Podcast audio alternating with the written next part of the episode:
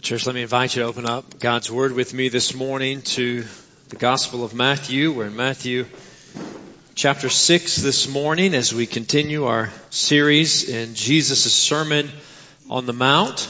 And with the Lord's Supper uh, today, our kids are invited to remain right here with us for the duration of our service. But I want to begin by uh, sharing a, a, short story with you, particularly for you kids, but for, for all of us. And this story is credited uh, often credited to um, a character who's believed to live long ago, and that's Mr. Aesop. This is one of Aesop's fables titled uh, "The Wolf in Sheep's Clothing." And so, once upon a time, there was a wolf who had a hard time satisfying his appetite for sheep because every time he came around the fold of sheep, the shepherds were keeping close watch upon the sheep. Until one day the wolf was walking about and he noticed a fine looking sheepskin that had been discarded and forgotten. And so he got a clever idea and he put the sheepskin on and that night he wandered into the fold and he satisfied his appetite for lamb. Well, the next night he tried to do it again, and so he sneaks that next evening into the fold. But it just so happens that one of the shepherds that day also had an appetite for mutton. And so he comes in and the first thing that he slays is not a sheep, but a wolf pretending to be a sheep. A lesson on the dangers of hypocrisy, the dangers of pretending to be something that we're not. That wolf got a bit of a surprise that night and he was found out for being a farce. And in the words of Jesus that we're going to read here in just a moment, we're warned against pretending to be something that we're not. We're warned against hypocrisy and one day those who pretend to be the Lord's who are not are going to be found out by the chief shepherd. And so let's hear what Jesus has to say about this subject. And as you find your place there in Matthew chapter 6, we invite you to join me standing for the reading of God's Word. Matthew chapter 6 verses 1 through 4. Jesus says, He says, be careful not to practice your righteousness in front of others to be seen by them. If you do, you will have no reward from your Father in heaven. So when you give to the needy, do not announce it with trumpets as the hypocrites do in the synagogues and on the streets to be honored by others. Truly I tell you, they have received their reward in full. But when you give to the needy, do not let your left hand know what your right hand is doing so that your, so that your giving may be in secret. And your father who sees what is done in secret will reward you. Would you pray with me? Father, we thank you for these words of your son Jesus, who is our savior. And so speak to us now through them. God, instruct us by your Spirit's presence through the reading and proclamation of your word for the glory of your name. And it's in the name of Jesus that we pray. Amen. Well, you may be seated. Oh, we've been journeying through this portion of the Bible. We've been looking at at Jesus' famous Sermon on the Mount. And, and earlier in this sermon, Jesus spoke some, some rather piercing words uh, about the, the kind of righteousness, the kind of goodness that's necessary to get into heaven. Remember what he said back, back in chapter 5 verse 20? Jesus said, For I tell you that unless your righteousness surpasses that of the Pharisees and the teachers of the law, you will certainly not enter the kingdom of heaven. But these, these guys, the Pharisees and the teachers of the law were, were the religious leaders of the day. They were the Bible teachers. And Jesus issues a broad sweeping condemnation of their morality saying they don't make the cut. Why? So I thought about that. It reminded me even hearing my own kids talk, particularly my, one of my kids, my, one of my boys talk about recess and playing sports at recess at school and remember picking teams. I don't know if you were part of that. Most of us have been part of, of picking teams uh, for a recess activity at some point or another. And often when kids are picking those teams, think about the things that they're looking for. It doesn't matter what it is, if it's basketball, football, soccer, the things that they're looking for are, well, on one hand, you, you're looking for someone who's really good, right, at that particular game. That's sport.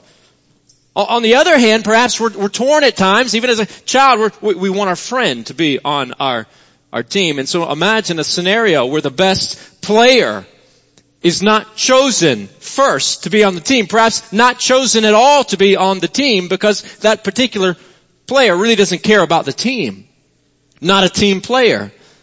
But pursuing his or her own own fame. This is sort of like what Jesus is saying here. There's a group of folks whose righteousness is all about impressing others, about seeking self-glorification rather than God's glorification. Jesus says, be careful not to practice your righteousness in front of others to be seen by them. If you do, you will have no reward from your Father in heaven.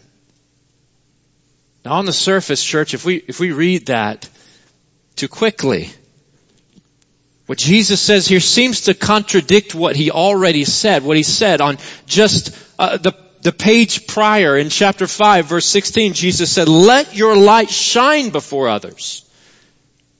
Let your light shine before others that they may see your good deeds and glorify your Father in heaven. You see, to practice righteousness, chapter 6 verse 1 is to let your light shine, chapter 5 verse 16. So are we to live for Jesus in public or in private? Which is it? In our culture, people often say, if you want to get along, don't talk about politics or religion, right? So does Jesus support such a mantra? Is our faith to be so personalized and privatized that it's really just between Jesus and me? Is that what Jesus is saying when he warns to beware of public righteousness? And the answer, of course, is, is no. That's not what he's saying. The key to Jesus' warning here is the phrase, the particular phrase, to be seen by them. Be careful not to practice your righteousness in front of others, to be seen by them, to be seen by others. In other words, Jesus is warning, he's cautioning. He says there's a kind of religion that reads the Bible, prays the Bible, and appears to obey the Bible that's totally unacceptable to the God of the Bible. It's an outward religiosity that's not really about God, but it's about self. And so even though it has the appearance of being about God, it's actually a twisted form of self-idolatry. That's what Jesus seems to be condemning here. There's no place for such idolatry in the kingdom of heaven. Jesus is saying this. He's saying that God rejects self-aggrandizing, hypocritical religion. God rejects self aggrandizing, meaning self-promoting, hypocritical religion. The kind of religion that's all about appearances. About looking pious in front of people. And so here in this particular subsection that Jesus now begins in chapter 6 verses 1 to 18, he addresses three prominent pillars of religious observance. Charity, praying, and fasting. And he says there's, there's a way of doing these things that's all about gaining a reputation for piety and such hypocrisy, such ostentation dishonors and deeply offends God. And friends, unfortunately, none of us are immune from this particular temptation. Our sin nature makes us susceptible to seeking personal promotion. There's, there's not one of us who isn't susceptible to the lure of the sin because the Bible says the heart is, is, deceit, is deceitful. Our hearts are deceitful. The heart is deceitful above all things and beyond cure. Who can understand it? Jeremiah chapter 17 verse 9. You see, ever since the fall of the human race, Ever since the fall, we've had wicked hearts, hearts that choose sin Hearts that are tainted by pride. We, we want to be noticed. We want to be commended, right? We, we want to be praised. And yet it's precisely that twisted desire for self-promotion, for the adulation of others that precluded Lucifer's stay in God's paradise. That prevented Adam and Eve's stay in God's garden. And ever since Adam, our ancestor and our representative re- rejected God, our hearts have deceived us, subtly spurring us, spurring us to put ourselves in positions only fitting for God. Now the reality is I, I can't see your heart any more than you can see mine, but there's one who fully sees our hearts. Jeremiah goes on to record the Lord's words. The Lord said, I, the Lord, search the heart and examine the mind. The heart is deceitful above all things and beyond cure. Who can understand it? I, the Lord, search the heart and examine the mind to reward each person according to their conduct, according to what their deeds deserve. Jesus is reminding us that God sees our hearts. He's not condemning public righteousness. That's not what it's about. He's not saying make sure nobody knows that you help the poor. Uh, make sure nobody sees you praying in public. That's not what he's saying. No, Jesus is calling us to check our motives and to pursue righteousness for God's glory alone rather than adulation from others. And so as friends who've gathered this morning practice righteousness, that's what we're doing this morning. And rightly so. We, we've come together to sing and to pray and to confess and to hear and to participate and to respond. We're practicing righteousness this morning and rightly so. This is good. It's the right thing to do. But as people practicing righteousness this morning in this place today, Jesus calls you to check the motivation of your heart check the motivation of your heart. Why do you gather with God's people? Why do you sing? What possesses you to listen to a preacher proclaim God's word? Why is it you identify with Christ? What's your motivation? To give God the praise that He's due or to get recognition from others? Friends, we're commanded to practice righteousness, to do what's right. We're commanded to do this. Isaiah chapter 56 verse 1. This is what the Lord says. Maintain justice and do what is right. A command to practice righteousness, to do what is right. Commanded to do what's right, but so often we're tempted to do right for the wrong reason. And the right thing for the wrong reason dishonors God. God sees our hearts. He sees our hearts, our sinful hearts. And so outward obedience alone remains insufficient to gain entrance into heaven. There's only one way in. We talk about it often. We need to continue talking about it often. We need to hear about it again and again. There's only one way in, and that's perfect righteousness. Perfect righteousness. Something none of us have achieved, but by God's grace, something we've been offered. Something we've been offered in Jesus Christ, the only man to never sin, and those who truly receive His righteousness, those who truly receive Jesus' righteousness in faith, trusting Him as Lord and Savior, begin acting like their Savior. In other words, genuine disciples of Christ begin loving what He loves because they've encountered the God who loves them and they want to live for Him. And so as an expression of that love, as an application of that love for God, they begin gladly giving to help others. The Bible says in Proverbs 19, whoever is kind to the poor lends to the Lord and He will reward them for what they have done. And so according to the scriptures, it's good to give. It's right to give. Because God cares about the poor, the people of God begin caring about the poor, not to feel better about ourselves, for that's pharisaical religion, that's spiritual play acting. In fact, the Bible says, Jesus is teaching right here that public charity for human applause dishonors God. Public charity for human applause dishonors God. That's what Jesus is saying here. Don't, don't give to the church in order to be noticed. Don't volunteer at Jimmie Hale to go and go on mission trips and teach Sunday school so that others will think more highly of you. But do such things and others like them for the glory of God alone.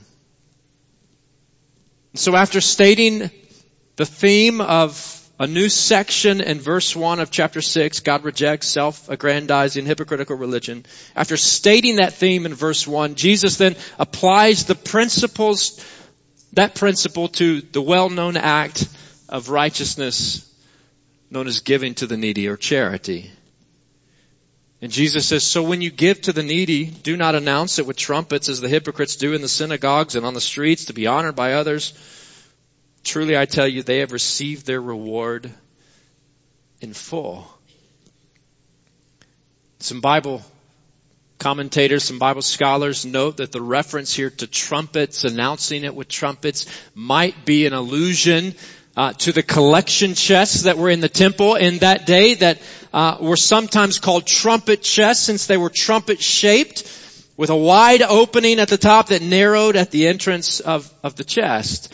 Uh, sort of like those uh, spiral uh, wishing wells. Uh, if you uh, have seen those or remember those, make makes giving rather fun, right? You put your coin in and you watch it go round and round and round all the way until it drops into the bottom. But some have noted uh, that these particular chests in the temple would have would would have sounded a, a, an alarm, a, a noise when when change, when coins were tossed into them rather noisily. In other words, it would be noticeable. So perhaps Jesus is saying, uh, don't do such for show. Or other scholars have noted that trumpets were sounded on certain days, literal trumpets, as a request for almsgiving. And some think that maybe large gifts may have been recognized with a special trumpet blast. Now either way, we don't, we don't know if that's totally true or what Jesus is alluding to here, but either way, Jesus' point is don't call attention to your acts of charity. It's not about you. And if it's about you, then what's meant to be a selfless act has suddenly become a selfish act of hypocrisy that brings no glory to God. I don't know about you but this makes me think of giving campaigns that promise name recognition for large donors. Perhaps there's a time and place for such in other arenas, but I dare say probably not in the kingdom of Christ.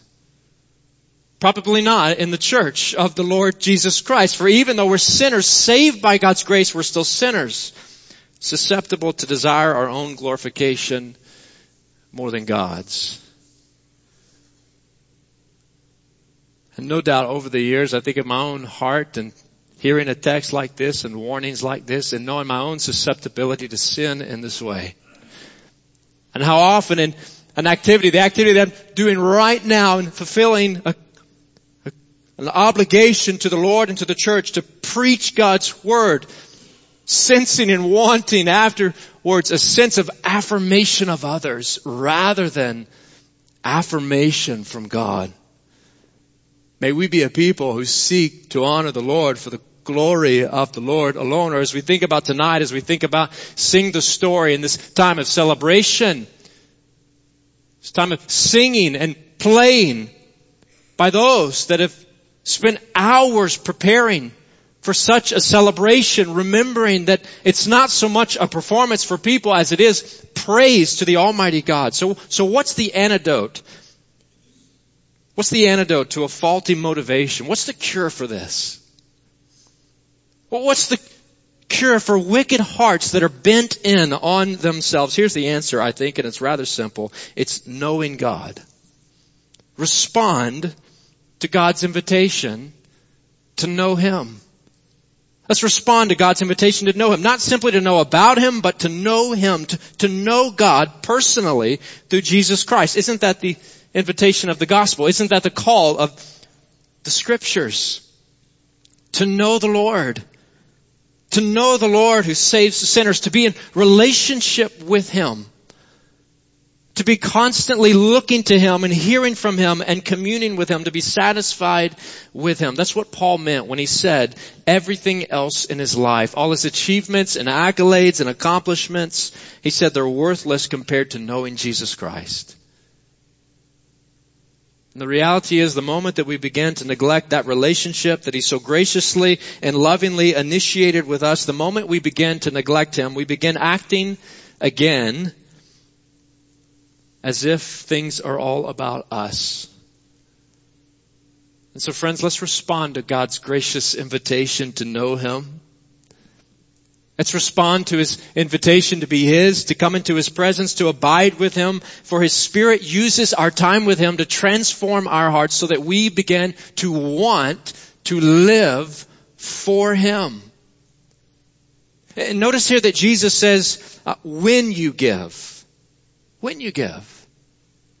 Likewise, he's going to say the same thing when he says when you pray and when you fast. It's assumed believers are going to help the needy. And according to some rabbis in that day, acts of charity, acts of, of giving to help others even provided a pathway to forgiveness of sins, a pathway to salvation. And we know that's not true. We, we know we're saved by grace alone, through faith alone, in Jesus Christ alone. It can't be earned. Meaning forgiveness is never a reward for good behavior. But according to Christ, God does reward those who follow Him. Friends, God graciously rewards those who help the needy for His glory. That's what Jesus is saying right here. God graciously rewards and by saying he, he graciously rewards is saying it's, it's a reward that far outweighs the gift. It's still undeserved. He graciously rewards those who help the needy for His glory. God calls us to practice righteousness, to do righteousness. And one tangible way we do is by giving to those truly in need. Shining the light of Christ by sharing and showing the love of Christ, not for human applause, for that's if that's what we're after, human applause will be the only reward we'll ever get. But when you give to the needy, Jesus says, do not let your left hand know what your right hand is doing so that your giving may be in secret. And then your father, who sees what is done in secret, will reward you. Jesus essentially says, don't give to be praised by others and don't give to praise yourself. For the kind of righteousness God desires isn't the self-aggrandizing, hypocritical kind of outward show, but it's the other-serving, God-glorifying kind that flows from hearts that have been captured and captivated by the goodness and the grace of a heavenly Father who incredibly calls us His very own. And so church, we give called to give. We're commanded to give. We're invited to give. We, we give. We, we give in support of the church, the relief of the poor, and the spread of the gospel. That's right out of our church covenant. Not for human applause, be it our own or someone else's, but for the Father's glory. So give for the Father's glory. Friends, let's be a people who give for the Father's glory. Why do we give? Why would we give? We give because we know the character of a giving God.